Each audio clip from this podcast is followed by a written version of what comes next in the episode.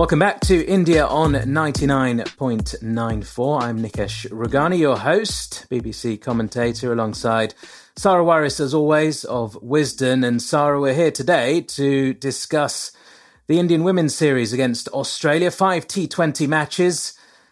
It kind of it feels to me as though it's a little bit more about just the result and uh, just the cricket that was played and just what this series has done for women's cricket in India. I know you and Jarrod discussed this briefly midway through the series as well, particularly after that India victory with the, the match that was tied at the DY Patil and, and the crowds that we've seen and all that kind of stuff. Just tell us a little bit more about your from from your point of view. What does this series mean for women's cricket in India?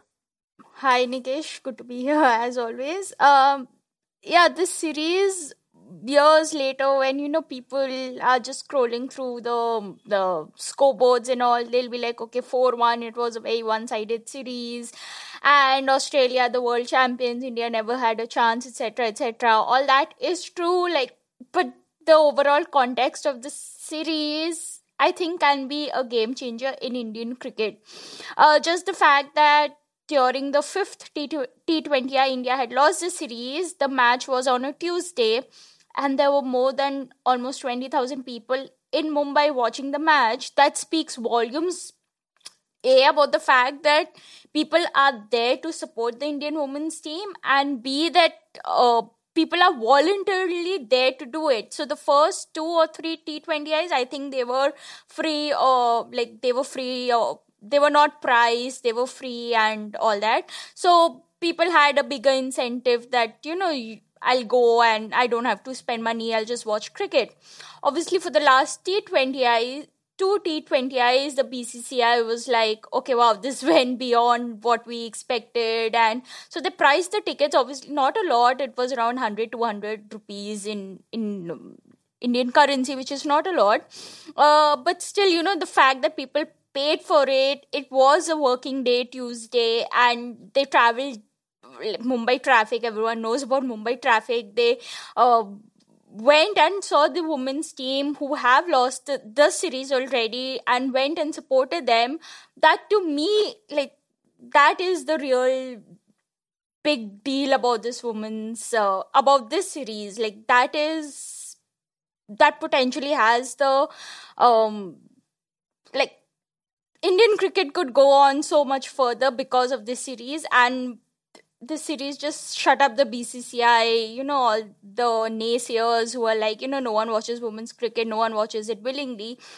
But this series, I think, just went a long way in shutting them up and showing that, you know, the women's IPL can be a big su- success. Uh, I know you didn't see the series, but staying there, like in England, what were the reports like? Like, you know, were there any any sort of coverage, uh, coverage, newspaper clippings, or just based on what you could. Yeah, it, it, was disappointing that it wasn't shown on TV in the UK. There, there were some highlights on the BCCI website, so you know every, every opportunity I got, I, I, had a look at that. Enjoyed watching the the tied match, the second one at the uh, DY Patil, which India then won in the Super Overs. So, so saw bits and Bob's as well. Um, I mean, just look, scrolling through social media and, and speaking to people within cricketing circles, as well. I, I, think the feeling was there that look, this this mm. could be a landmark moment it, with, for women's cricket in India. You're right. The BCCI have, have got this sort of attitude that nobody watches women's cricket, Indian women's cricket in particular, and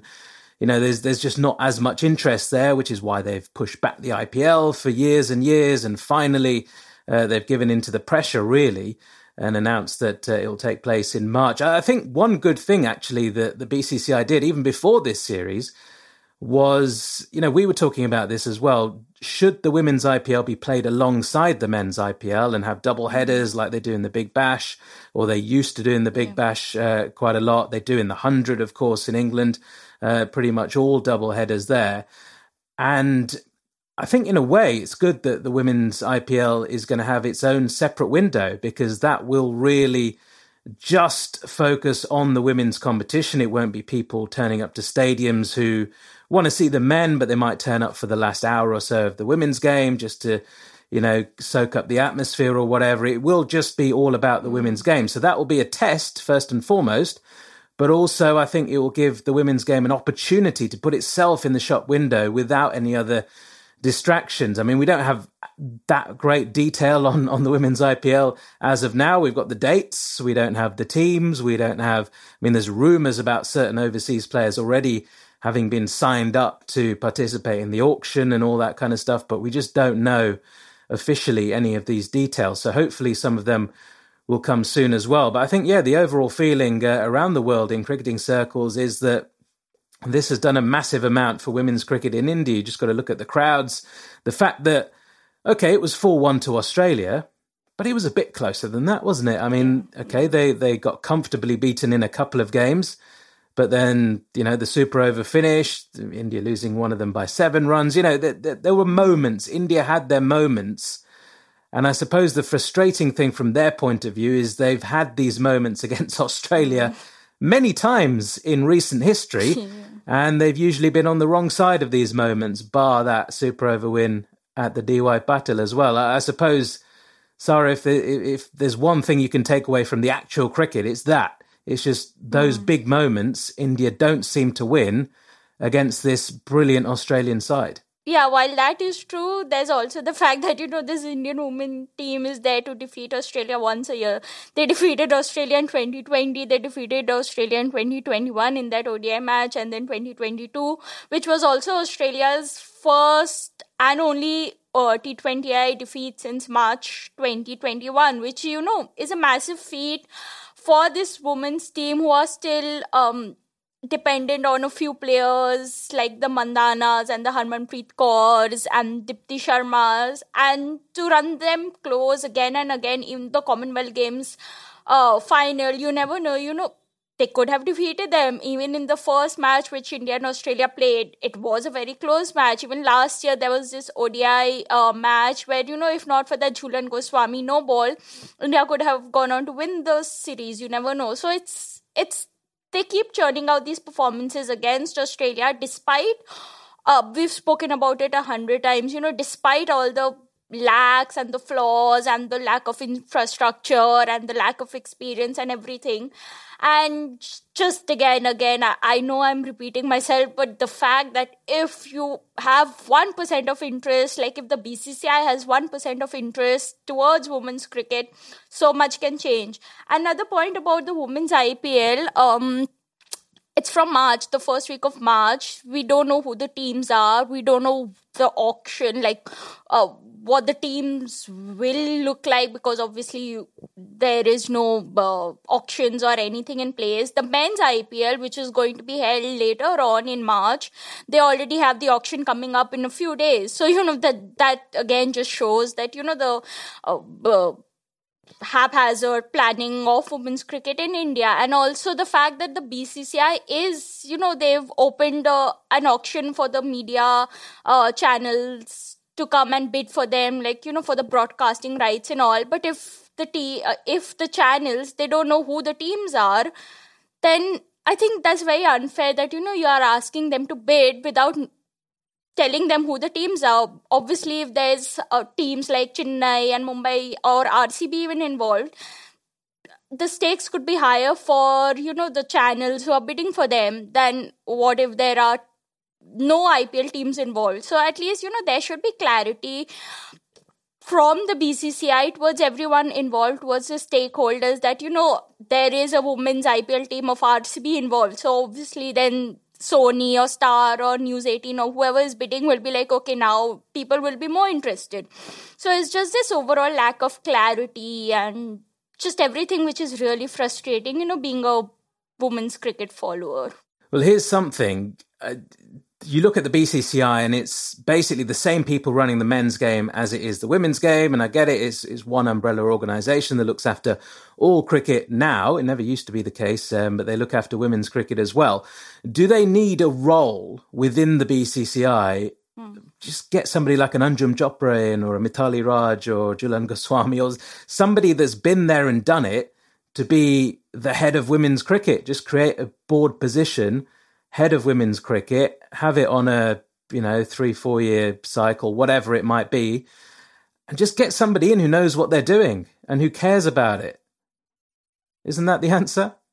That is the answer, but the fact that the BCCI president, ex BCCI president Sourav Ganguly, till a few months ago said that women's IPL is not going to be staged because women's cricket doesn't have enough talent, doesn't have enough pool that itself shows that you know at the core they themselves feel that women's cricket is a lost cause. So why we even inve- uh, investing in it? Why should we have a different branch of women's cricketer cricket like mithali raj and all on board? Why? Because women's cricket no one watches women's cricket. No one cares for women's cricket. There the women's ipl again i'm saying is just being held because there's a lot of pressure and I think that's the reason why it's being held. Um, and yeah, so the fact that at the core they still believe that that nothing is going to come of women's cricket they're not going to invest in that. And uh, for the first time ever they're going to have the under 16 uh, women's trophy. I think odi um, and uh, a league for under 16 um, girls in january. The bcci has organized it for the first time ever so that just shows that, you know, till the under 19 stage, you're at your own. And then suddenly the under 19 stage, BCCI has these tournaments and then they pick and choose these players. So it doesn't give a solid platform for these, you know, these young women out there. That is the reason also why, you know, the men's team obviously they are superior but uh, superior in the uh, uh, sense that you know they have more skills because from right from age group cricket they know that you know they have this structure in place under 10 under 15 under 16 whatever. Women's team they don't have any of these age group cricket. So that's another thing which the BCCI, BCCI has to work on. And yeah you're right you know getting Mithali on board and all the other players will solve that. But are they interested? That's that's the main point, as always. Well, you mentioned Sourav Ganguly there, and I've got a Sourav Ganguly link um, to all this. Sourav Ganguly, the player and the captain, that is. But we'll take a short break and we'll discuss on the other side. I'm Jarrod Kimber and I host two podcasts on 99.94. Red Inker, which is chats on trends and stories within the game with a weekly Q&A where I can be asked about anything from a time-travelling Don Bradman to which cricket ground serves the best food. And Double Century, I look at the historical stories that made cricket what it is today. You can search for either of them in your favourite podcast platform or on the 99.94 DM app. So the link I want to make with Sourav Ganguly is it was his test side under his captaincy in 2001 that ended that Australian winning streak of 16 test matches in a row. They'd lost the first test in that series, that famous series in Mumbai. And it was the same old story, really. Sachin gets some runs, but India just rolled over.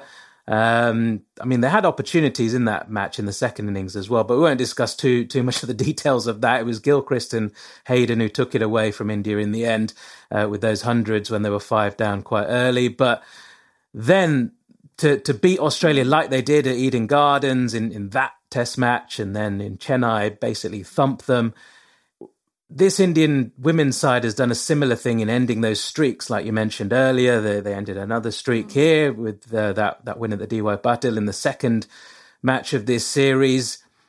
I think this could be a, a sort of similar moment in women's cricket because mm. we saw what that ending that Australian streak did to the men's side across all formats, really under Ganguly's captaincy, they then went on to start winning series abroad, start winning finals, including the NatWest in 2002. And, you know, when they'd come up so close before and they'd been losing in finals quite a lot in these tri series and these various tournaments, they finally got over that hurdle and, and they sort of went on to start winning matches abroad. They drew a test series in Australia. And, you know, the, the rest is history, really. Mm this women's side has got the potential to do something similar as well. I'm not saying they, they're going to dominate in the same way as that Ganguly side did. And in fact, that Ganguly side was successful, but it didn't dominate world cricket. Australia was still the number one side, but it was just that India were more consistent. And I think this will give them real belief because, mm. look, the last time they ended the streak, they were down under in Australia. You're right, they had opportunities to win that particular series. It didn't happen. Australia then go on this brilliant run. But it's been a wonderful year for the Indian women's team overall, mm. hasn't it, as well? Because if you look at it, they won in England against a very strong England side, albeit not full strength, but still a very, very strong England side. They then, you know, before that, they got to the Commonwealth final, and it was only this great Australian side which stopped them getting over the line. And again, there were could have won opportunities. There were opportunities, yeah, in, in that match as well. But they thumped England in the semi as well, which, you know, that was a real statement. And then, you know, just what this series has done, despite the result, I mean, The it's just Asia been Cup. wonderful. Yeah, the Asia Cup as well, Hmm. of course. So it's it's been a great year for Indian women's cricket, and I think going forward under this leadership of Harmanpreet Kaur and Smriti Mandhana as the vice, and you know this new talent pool coming through as well. It's it's great to see so much talent within the Indian women's team, despite what the BCCI have said. I think the future looks good. Would you agree? Definitely it does. And especially I think the emergence of Richa Ghosh, who again, to uh, like to say it again, Richa Ghosh wasn't part of the Commonwealth squad, the Commonwealth Games squad. She wasn't part of that squad. Smriti Mandhana was surprised about it, and again the BCCI selectors and you know how how they do their planning and all that that was put in question, but. I think the emergence of Richa Ghosh will help um, fix for India a lot of their issues which they have faced till now. That you know, it was always the top order. It was a lot of reliance on Mandhana. It was a lot of reliance on Harmanpreet Kaur. Jemimah hasn't really you know lived up to her potential as much has not been as consistent. So it was mostly on these two and of course Shafali Verma. And the presence of Richa Ghosh will I think just add so much balance to the 11 because we've done a podcast where people are uh, where we said that um uh, India just field a specialist wicketkeeper, which can't be the case because you know in uh, in the era where everything is changing, you need batters, you need all rounders, and to have Richa Ghosh in the team is just a big moment, a huge moment for her, and I think that could be the step of something new for them. Richa Ghosh has a strike rate of 139.17 in the middle order, and before her, before her, no Indian between positions 5 to 8 had made more than 200 runs and had a strike rate of 120 which you know speaks volumes about how what the indian team was struggling in.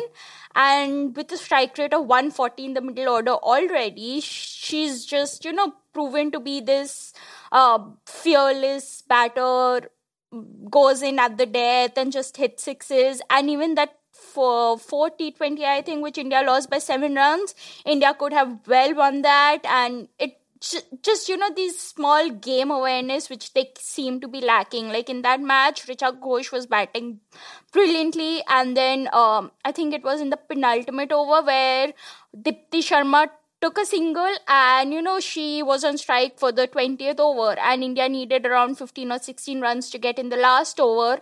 And it was like you know that why are you taking the single? When you know Richa Ghosh is batting there you sh- you could have well given the strike to her. And this is not a one off this happened in the the the match which was tied also. I it was the 18th over where where both of them were batting again. And uh Deepti Sharma took a single and she was on strike for the 19th uh, 19th over, the first ball of the 19th over when Richa Ghosh was had a strike rate of 200 odd uh, in that innings. Uh, if not for Devika Vaidya's, you know, four in the last over, India could well have lost lost that match. So it's just these game awareness and all, and because it's happened twice in this same series in the span of two or three matches, you can't say that you know it was just a lapse of concentration. It's something which you know maybe you strengthen the support staff. Maybe you have a psychologist in there maybe you have a mental health specialist in there. You know maybe just have someone to help you with all the other aspects to uh, tell you these small nuances because i think they just have one coach right now one batting coach who is maybe doubling up as the uh, head coach also because ramesh powar was removed. And i think that it's these small small things. If the indian women's team they you know work on it they identify it and then work on it they could just become this a superior team. And yeah they'll keep running australia close won't say they can defeat australia consistently. That will take some time. But yeah signs are encouraging. Hrishikesh Kanitkar, right? The Yep. the coach, famous for that boundary that he hit against Pakistan to Yeah. win India that match all those years ago. I think it was 1998, 97, something like that in that final in uh, in Dhaka. Uh, to you know, chasing 300 plus in those days was quite something. I mean, look with him there. Obviously, he's he's been the batting coach. He's kind of doubling up now. Do you think somebody like him has has had a word with Deepti though? Because okay, yeah, that game awareness and Deepti's not known as a big striker of the ball, but if you look at like her intent, I think her intent has been a little bit better in this series. You know, if you bat in that middle order, you've got to be able to score quickly, otherwise there's no mm. point in you being there. She got 53 off 34 in the final match and you know, eight boundaries, six as well it was in a losing cause, yes, but it was like a lone hand in that Indian Mm. lineup. And, and, you know, I've seen some of the highlights of, of some of those shots and stuff, and there, there was good intent there. She, she's got the capability. Do you think somebody's sat her down and, and they're sort of grooming her alongside mm. Richa Ghosh as well as, as these two explosive players in the middle order, or at least attacking players in the middle order? Yeah, I, I hope that's the case because, yeah, there's a lot of dependence on Mandhana right now. I was just looking at the stat where it was something like, you know, almost very similar, eerily similar to Virat Kohli, both number 18s and, you know, chase masters in their own right and everything. Uh, Mandhana, it's when she's uh, unbeaten, 9 out of 10 times India have gone on to win the match. So, again, shows, you know, the dependence on her and everything but then she fails and when she fails it's almost like you know okay match is over. It's almost like you know how virat kohli once he departs in a run chase you're like okay match is over something of that that sort. But yeah it was encouraging to see deepti sharma yesterday uh, scoring those runs and especially batting with the intent as you said because india have lacked that firepower in the um, middle order. They didn't have Richa Ghosh. It was you, you could say it was almost a team built of bowlers who could bat a bit and batters who could bowl a bit. It was something like that, except the top three or four. So yeah, I, I hope that you know Deepti Sharma now carries it forward.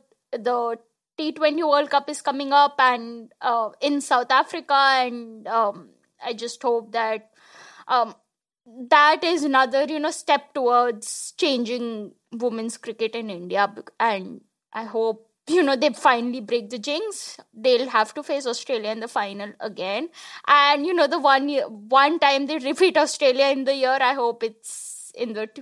2023 T20 World Cup final because what that win will do will be huge for Indian cricket. Absolutely, yes. A T20 World Cup coming up, as well as the Women's IPL shortly after that. Right, we'll take another short break and we'll be back on the other side. Hi, I'm Mark Machado, broadcaster and Sri Lankan cricket fan. Every week, Estelle Vasudevan and myself will drop several episodes of Sri Lanka on 99.94, keeping you up to date on the latest from the Sri Lankan cricketing world. If you want to know what Hasaranga is up to, where Chamari Athapattu scored her runs, or what Niroshan Dickwella has been discussing behind the stumps, then make sure to watch or listen to Sri Lanka on 99.94. You can find us wherever you get your podcasts, on YouTube, and on the 99.94 app. Join the Sri Lankan cricket conversation and get involved. So we mentioned the the T20 World Cup. Obviously, now you know, looking at the way India have performed in these big tournaments, the expectation is for them to get to the final at least. Or you know, it depends if if they come up against Australia in the semis. You know, they they've got to be there or thereabouts, right? That that is the expectation now for this Indian women's team. Can they get over the line? That's another question. But then straight off the back of that, almost, it's the women's IPL. Are you concerned that the women's IPL, albeit we talked about it's great, it's got its own window, it is going to happen though during the middle of the India versus Australia men's test series, the Border Gavaskar Trophy. Are you at all concerned by that? I never really thought of that, but um, I hope the timings work for them.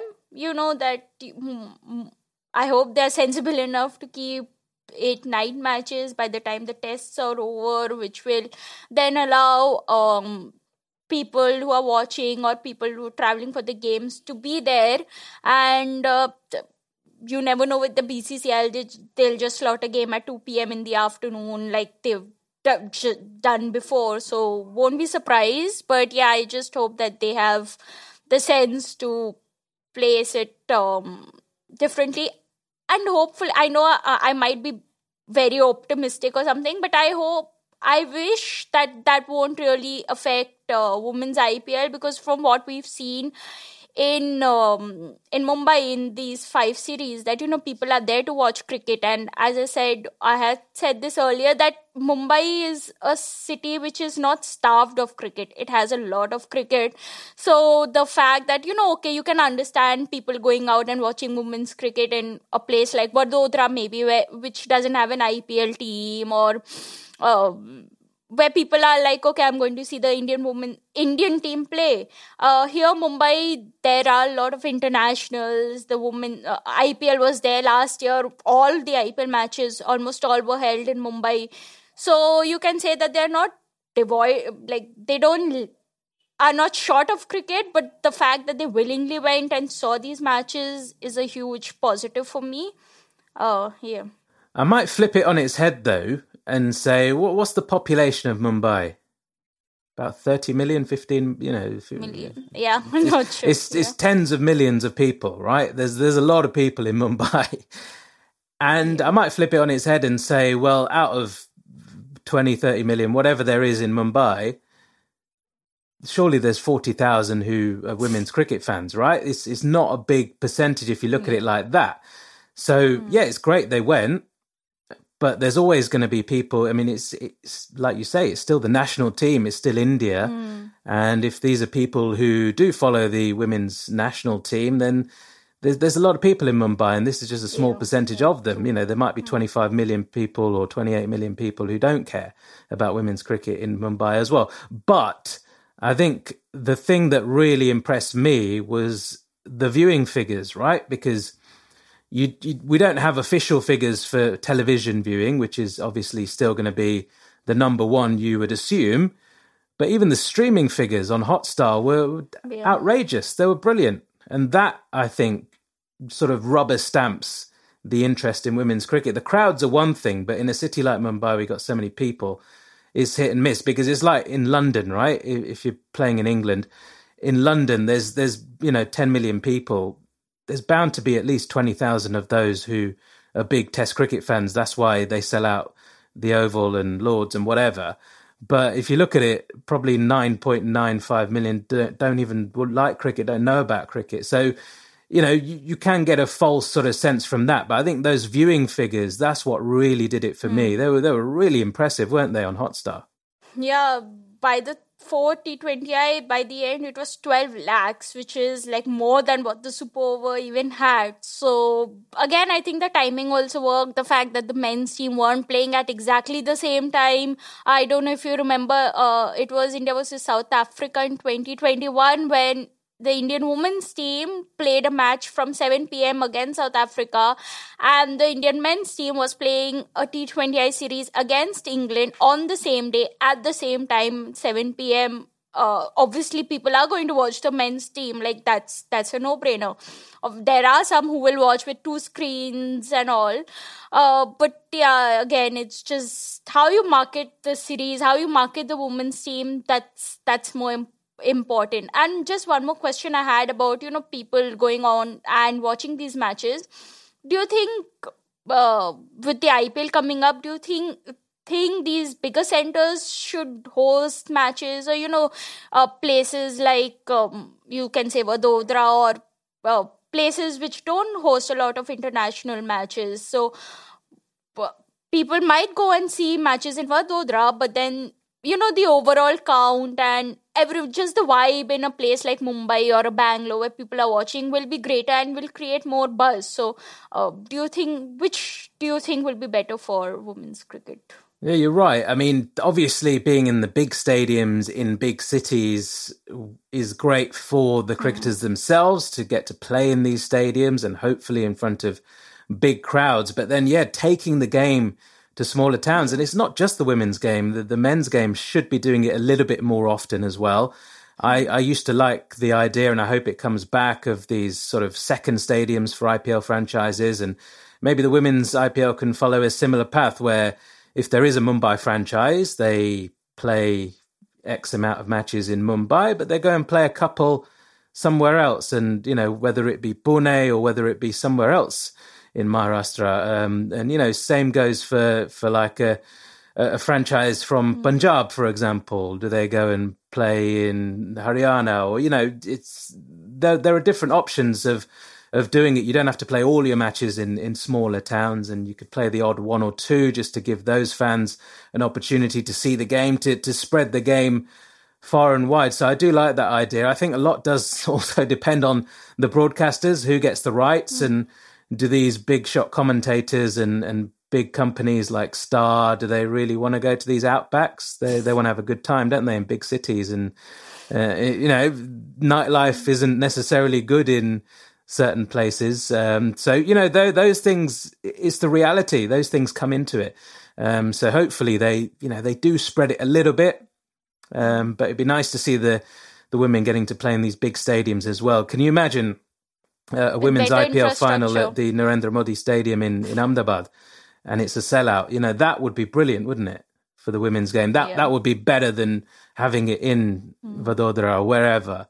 So, you know, I think there is a, a scope for that, but I hope they don't just completely discard the big stadiums because they deserve it. They've been waiting a long time, these women and there are there there are better facilities like obviously there will be better facilities at the Brabourne or the DY Patil than it will be in uh, the smaller towns so that is something which the Indian women's team need also right now. So um yeah again I'm torn between between where it should be held and all but at least for the first edition of the IPL I would want it to be held in these bigger stadiums where Chinnaswamy and um, Wankhede maybe I don't know if Wankhede will hold the host the matches but wherever it is you know I hope and Eden Gardens hopefully I'll I would want Richa Ghosh playing for my KKR team and uh, it'll be like uh, yeah just having you know people supporting going out and supporting. And then maybe from the next season or so you can uh, expand a bit. You can go down to the um,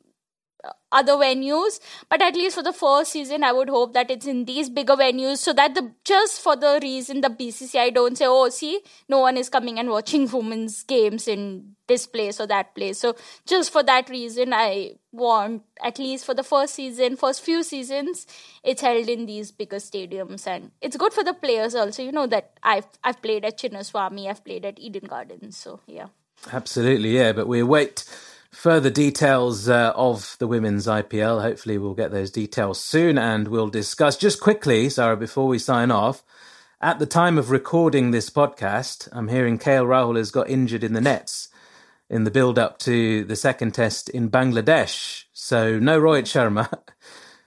Potentially no KL Rahul. So if Rahul does miss that second test, we're hearing Pujara will be the captain. That will be India's fifth captain. Fifth in seven test matches, including Virat Kohli. You know, it seems like such a long time ago. He he's obviously out of the frame now. He doesn't need it. We'd love to see it, but it's it's not going to happen. Um, who, who would you have if if Rahul misses out? Obviously, Shubman would still open the batting. Who, who would you bring in?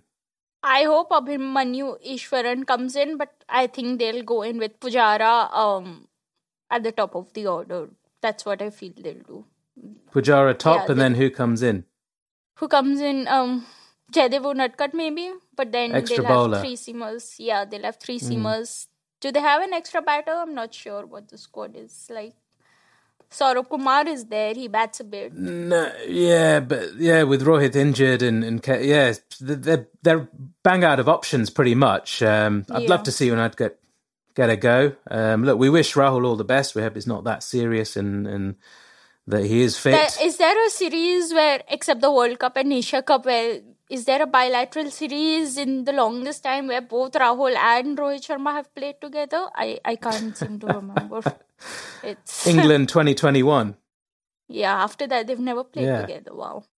I think yeah. it was that. I may yeah. be wrong. I think they played against Australia T20I series this year before the World Cup, but that was when... that was in the run up to the World yeah, Cup, wasn't it? Yeah. So yeah, they were they were involved mm. in the mm. World Cup obviously together. Um, but yeah, bilaterals, tours, full yeah. tours it's been a while. Um, but anyway, we wish Rahul all the best. Hope he recovers in time. Uh, by the time you're listening to this uh, podcast, you may well know the answer to that anyway. Thanks for listening to India on 99.94, where we speak cricket every day. Please rate, review, and subscribe wherever you enjoy your podcasts. You can download the 99.94 app and follow us on Twitter at Nikesh Rughani and at swaris16. Never miss out. Join our 24 7 conversation on social media and follow us at 9994DM. Cricket every day, your way. Have you ever wanted to know how to win a Formula One Grand Prix? I mean, really know. Know about the driver tactics from the cockpit, the strategy calls from the pit wall, and even the mind games in the paddock.